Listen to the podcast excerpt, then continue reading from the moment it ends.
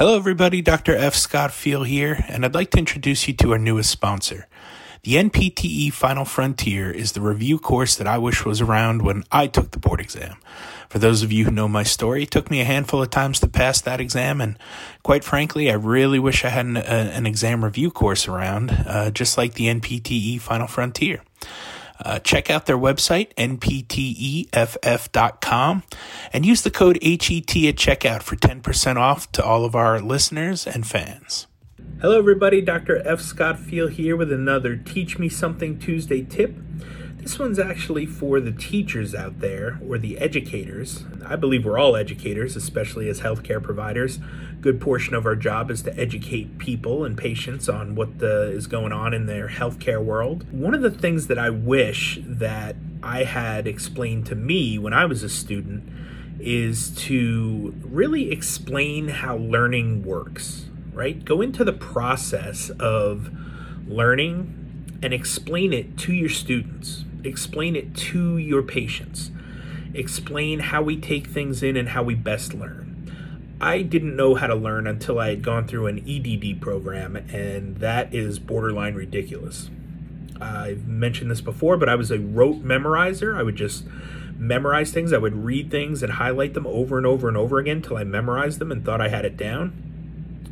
That didn't really help me learn anything. That was just basically recall.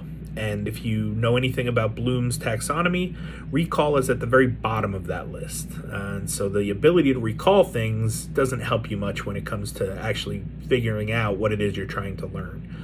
So, uh, you know, again, I would try to educate on how learning works and the fact that, you know, we're trying to make connections in the brain. Uh, so, storytelling works very well. Uh, we learn very well from stories. We try to make relationships uh, with those stories and with things that relate to our, our lives and our, our stories.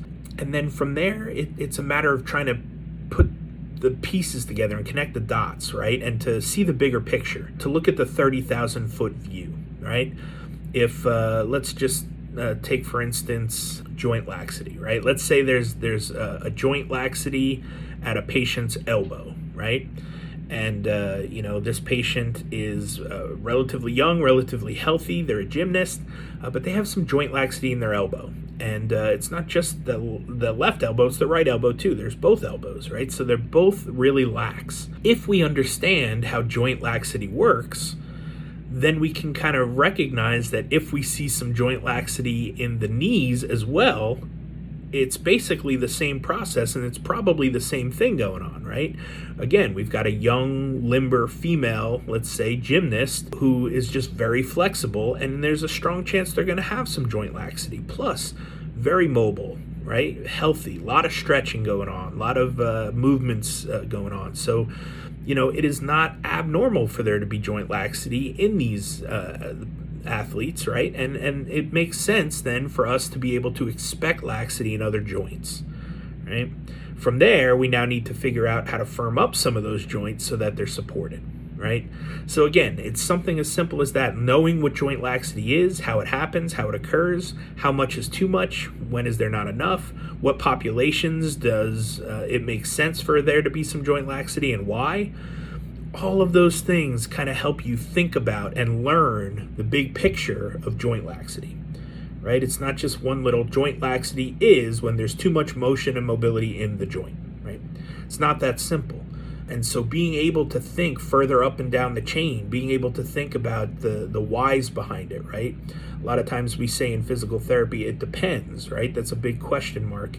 And that that's true because it really does depend. It depends on the population underlying comorbidities you know? And and so just if you really think about the process of learning and and hearing that story of that gymnast that came in with a really flexible elbow and then you recognize that it was both elbows now that were flexible then you know you went further down the chain and saw that the knees had a little extra laxity right now we're starting to see common themes and we're starting to piece together where that's happening, why it's happening, what it looks like from a bigger picture standpoint. So, really go in and explain the process of how learning works I think it'll b- both help you to explain things to, to students or to, to patients, but it'll help them understand how they're trying to put together the bigger pieces.